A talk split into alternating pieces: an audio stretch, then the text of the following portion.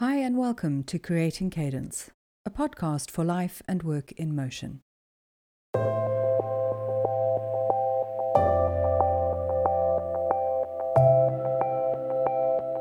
I'm your host, Mish Bondizio, a writer, consultant, and the founder of Growth Sessions.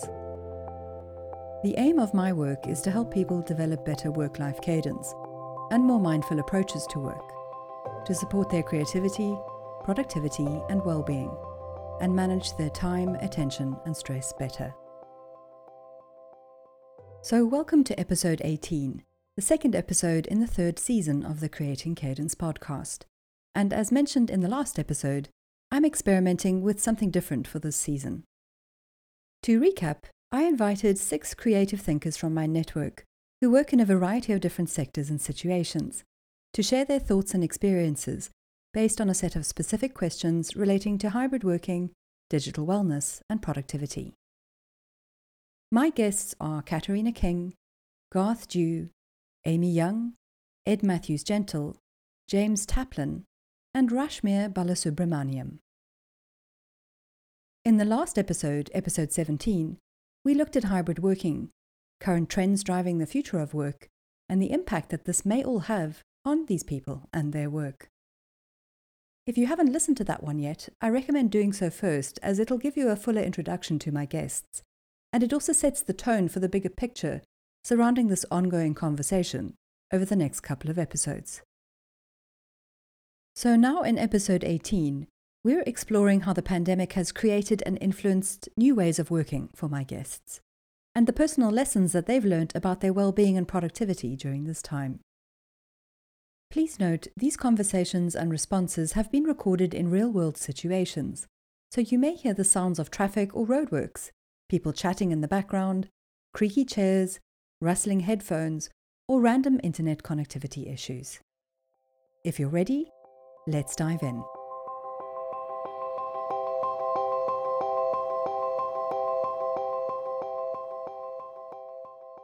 So, for this episode, I asked my panel two questions. Firstly, I wanted to know what changes they or their companies had made in the way that they're working during the pandemic, which they're now choosing to continue using or developing further as we go forward into this next part of life and work. Secondly, I was interested to find out what their biggest learnings have been from working during a pandemic in respect of their well-being, their focus and attention, and their productivity and performance. These two areas of inquiry may sound unrelated, but you'll hear from my guests' responses just how inextricably linked they can be. First up, we have Katerina King, co founder of Society One, which is a co working space in Preston, Lancashire, which is where I'm based, and for my listeners in other parts of the world, that's in the northwest of England. Katerina introduces us to what turns out to be a central thread in our new way of working. I think lockdown has definitely changed the way people are working. I think the op- adoption of video calls has been a game changer for many people. I think it will become a more common occurrence and save a lot of unnecessary travel for meetings that can be held online. It also makes a lot of learning more accessible too. As Katerina continues, while being online has opened up new ways of living, working, and connecting, there are downsides which can affect our well being too. The last year has been like a roller coaster of emotions on so many levels. I've definitely learned that it is important to find time for myself and my family. Finding ways to escape and switch off my mind have been very high on my list, which hasn't been easy when we're surrounded by news and updates and changes all the time. But I think that space and downtime is super important.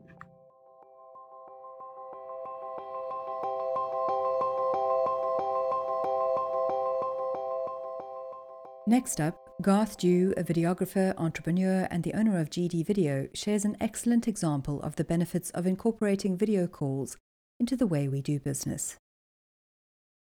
So, the biggest change was uh, client management.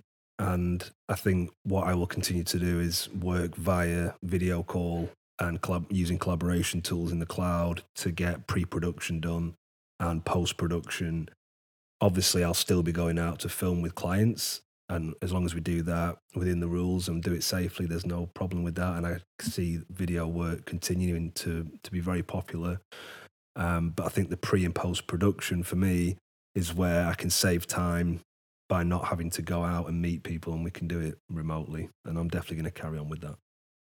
Garth also shares the opportunities that lockdown presented to build a stronger connection with his daughter and to change his work cycle to fit his well-being and support his relationships better. Living through COVID and lockdown has changed my mindset massively. I used to think that I needed to be working all the time, uh, filling my pipeline, selling, selling, doing, doing all the time. And I think what lockdown forced me to do initially was step back and realize that my daughter, who at the time was just turning three, is only young once. And I basically went into a, a month or two of almost full time childcare when my production work was all cancelled. And I really enjoyed that. And we've got a much better relationship as a result. So I think it's made me assess work life balance. And I'm less interested now in being busy all the time and more interested on working on projects that I want to do and having some balance in my life. So the way that's affected me during COVID is I might now work really hard for three or four weeks on a certain amount of projects, and then I might feel like taking two or three weeks to relax a little bit more and spend a bit more time at home or doing other things. Personally, this style of working really resonates with me. As someone who works for themselves, I'm fortunate that I get to design and decide how most of my days can run. And I find that over the longer term, three to six week sprints of more intensive work, followed by a slower cycle for a week or two, works very well to create a supportive work life cadence for me. During lockdown, I was fortunate to get the chance to really implement and cement that style of working, so that is now an embedded routine. But obviously, everyone is different, and you need to find a pattern and a cycle of work that works for you.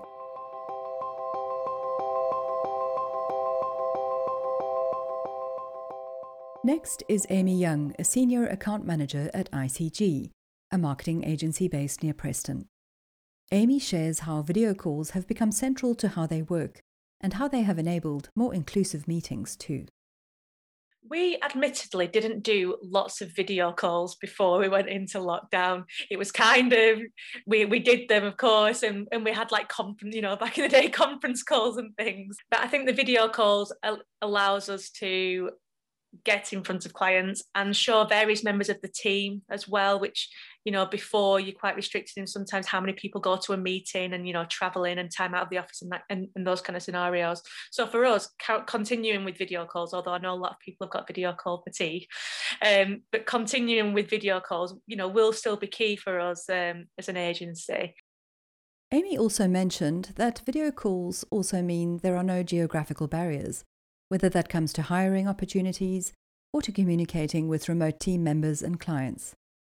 For communication, ICG have also become more reliant on digital tools such as Slack and WhatsApp for when more reactive internal communications are required. For those not working in the office, Amy confirms that the digital options have been an effective alternative in ICG's fast paced work environment. But she also observed that while these tools can help to create connection, the experience is different from the sociability of gathering around someone's desk or popping over to see a colleague to chat through a problem in the real. On the productivity and well-being front, Amy's biggest lesson has been around setting boundaries and learning how and when to stop working so that work doesn't eat into the other parts of her life and affect her other responsibilities. I think it's knowing when to step away from from work and understanding that kind of not everything needs to be done in that moment. I, I think that's the danger, obviously, of being when you're kind of at home full you know fully full time working um you might walk past your computer and think oh I'll just quickly reply to an email or I'll quickly do that. And it's kind of like then it's not it's always not just a quick reply then something else crops up and things. So I think it is knowing when to kind of you know step away and and understanding what what can be left until the next day or doesn't have to be done in that exact moment Having to adjust her workflow to fit around her lifestyle and other responsibilities has made Amy more cognizant of respecting other people's situations too, as they may have needs which affect the pace at which they can work, so that they can still accommodate the other parts of their life too.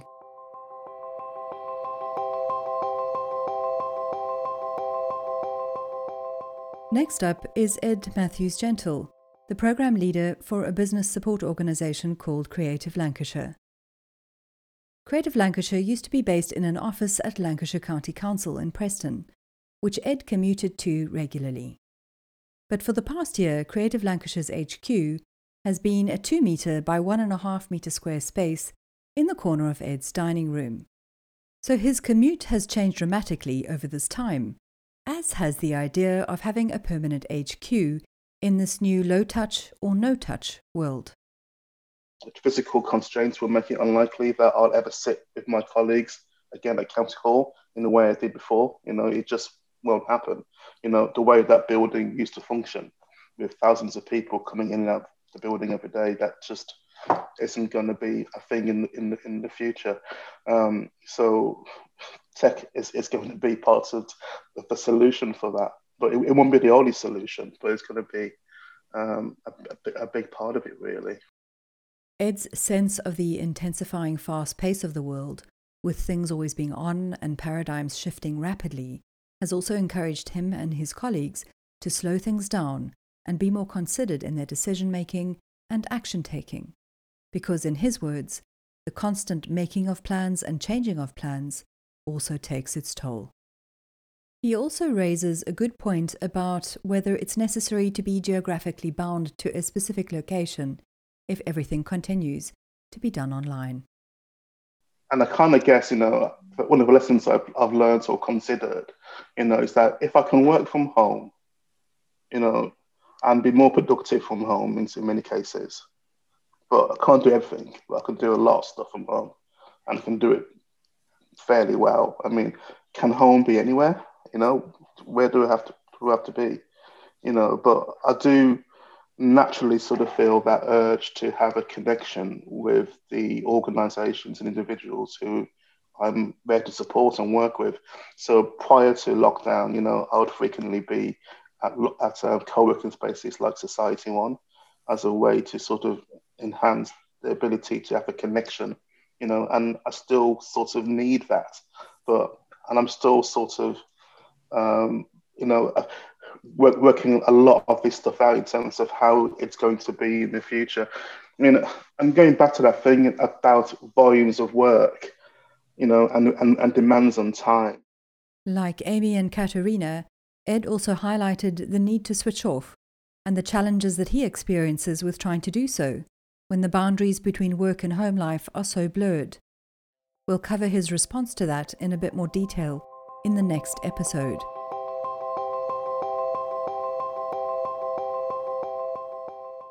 This brings us to James Taplin, an ecologist and lead consultant for Innovate UK.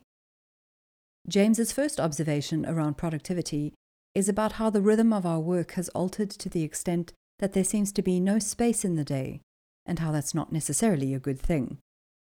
His thoughts are also a lament for the loss of novelty, unexpectedness, and serendipity, all things which influence and support creative thought. But his point is also a warning about the dangers of polarization.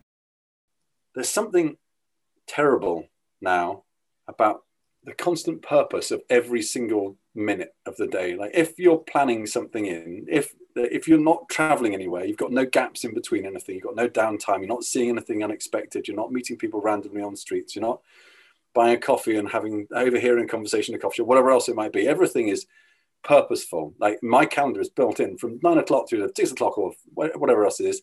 There's chunk, chunk, chunk, chunk. I know exactly what I'm doing all the time. There's no space for any kind of novelty and, and unexpectedness. And, I, and there is a real problem actually in this, in that, in that I think it encourages all to be a lot more polarized. I mean, we've always been a bit polarized. We've always been stuck a little bit in our own filter bubbles online. And that used to be countered a little bit by the fact we'd go out and we'd see real people in the street and maybe that would change some of our opinions. But now, if, you're, if all you're doing is working with the same people all the time and thinking the same thoughts all the time, that, that filter bubble becomes ever more intense. And the polarization between people potentially becomes ever more intense as well. James also mentioned how removing our commute from our workday has had some unrecognized impacts and may continue to do so for people who continue to work from home if they can't find ways to build that space back into their day. I think there's also something that has changed and I'm sure you've seen this as well, people have been talking about travel itself as a as an integral part of actually an, an unrecognized but integral part of the success of a day. So people generally would I mean, the, the, classic example is the commute, and people have always bemoaned the commute. And I'm sure there's lots that's terrible about the commute. But I think, actually, for me, my commute was a 10 mile ride to a station, which was lovely. You know, that was quite a nice commute. Um, but I think even for those people who used to bemoan the commute, what what what that travel used to do was give people a bit of a kind of a mindful space to get themselves sorted for the day, to work out where they're going, just to kind of get their head settled. It was a signifier that the day was starting. You know, there was a transition from the home to the working, and that's a problem I think with that kind of the, the, the home working and the distributed working is you know what, what are those barriers? What are those cues that tell you you're starting or stopping? Or and there's also something about the mindfulness of just doing something like driving or like cycling that allows your brain just to kind of tick away on other problems, you know, without even really realizing it and sort of gets things settled in your head. Other more personal learnings that James has gained over this time have to do with connecting with his family more deeply and incorporating more intentional creative activities into his day to day to help set the tone for his days and for his focus. For James, his specific creative activity was forging knives, waking early in the morning to develop a skill that he intends to continue mastering as we come out of lockdown. Now let's hear from Rashmir Balasubramaniam, an independent leadership coach and advisor to women. Like James, Rashmir has become even more intentional about how she works as a result of her experiences this past year. And here's her response to my question about whether she'd made any specific changes to how she's working. So, the answer to this one for me is yes and no. Because I was already working remotely and from home, there's many things that haven't really changed. What has changed, though, I think, is the intensity of the time spent on Zoom. And and so I, I, you know, the first couple of months of lockdown, I was quite cognizant of the impact on, you know, my eyes of looking at a screen for so many hours in the day, and so it made me it made me, I suppose, a little more disciplined about trying to get out into nature and get away from my screen. You know, even if it was just a little bit at the very beginning of the day. This is harder in winter, of course, than in summer. But um, it, it just brought a, an increased emphasis to finding and maintaining balance because I've worked very hard over many years to to move away from being a, something of a workaholic to having a more balanced lifestyle and it's very easy when there's a lot of opportunity and a lot of need to kind of fall back into that. Like many others, this time has enabled Rashmir to reflect a lot more on what's truly important. She notes how this search for meaning globally encompasses more than just our lifestyle or work style.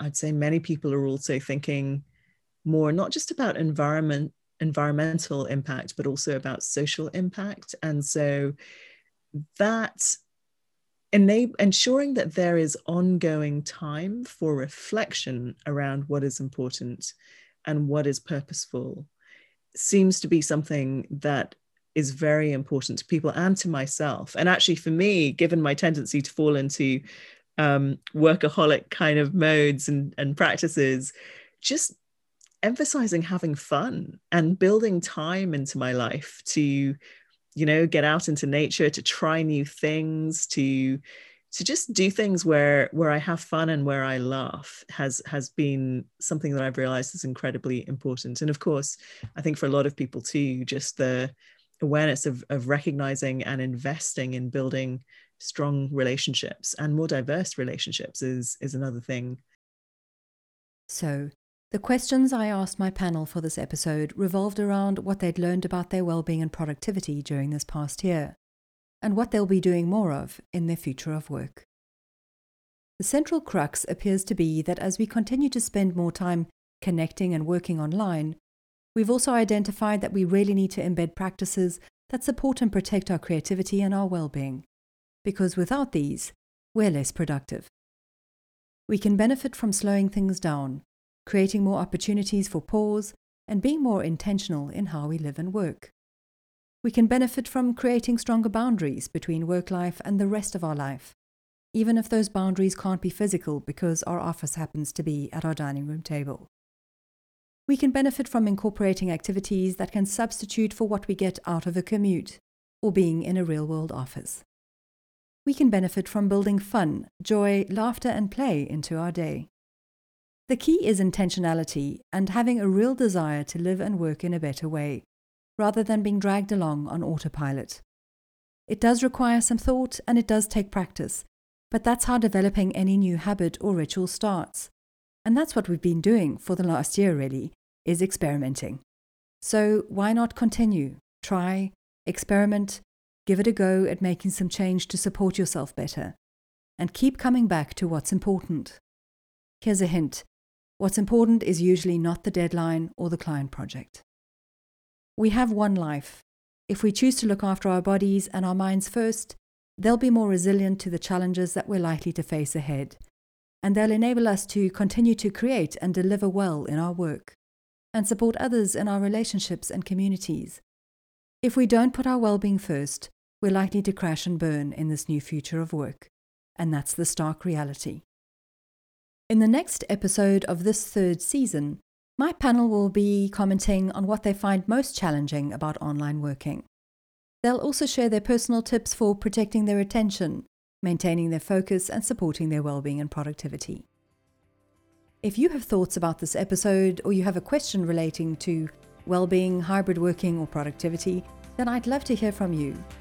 You can write to hello at growthsessions.co. Thanks for listening. If you're liking the Creating Cadence podcast, I'd really appreciate it if you could please rate it or leave a review via Apple Podcasts, or you could email me a testimonial. This all helps other people like you to find the podcast. Until next time, please take care out there. Be brave, think big, and keep moving forwards, one step at a time. Bye for now.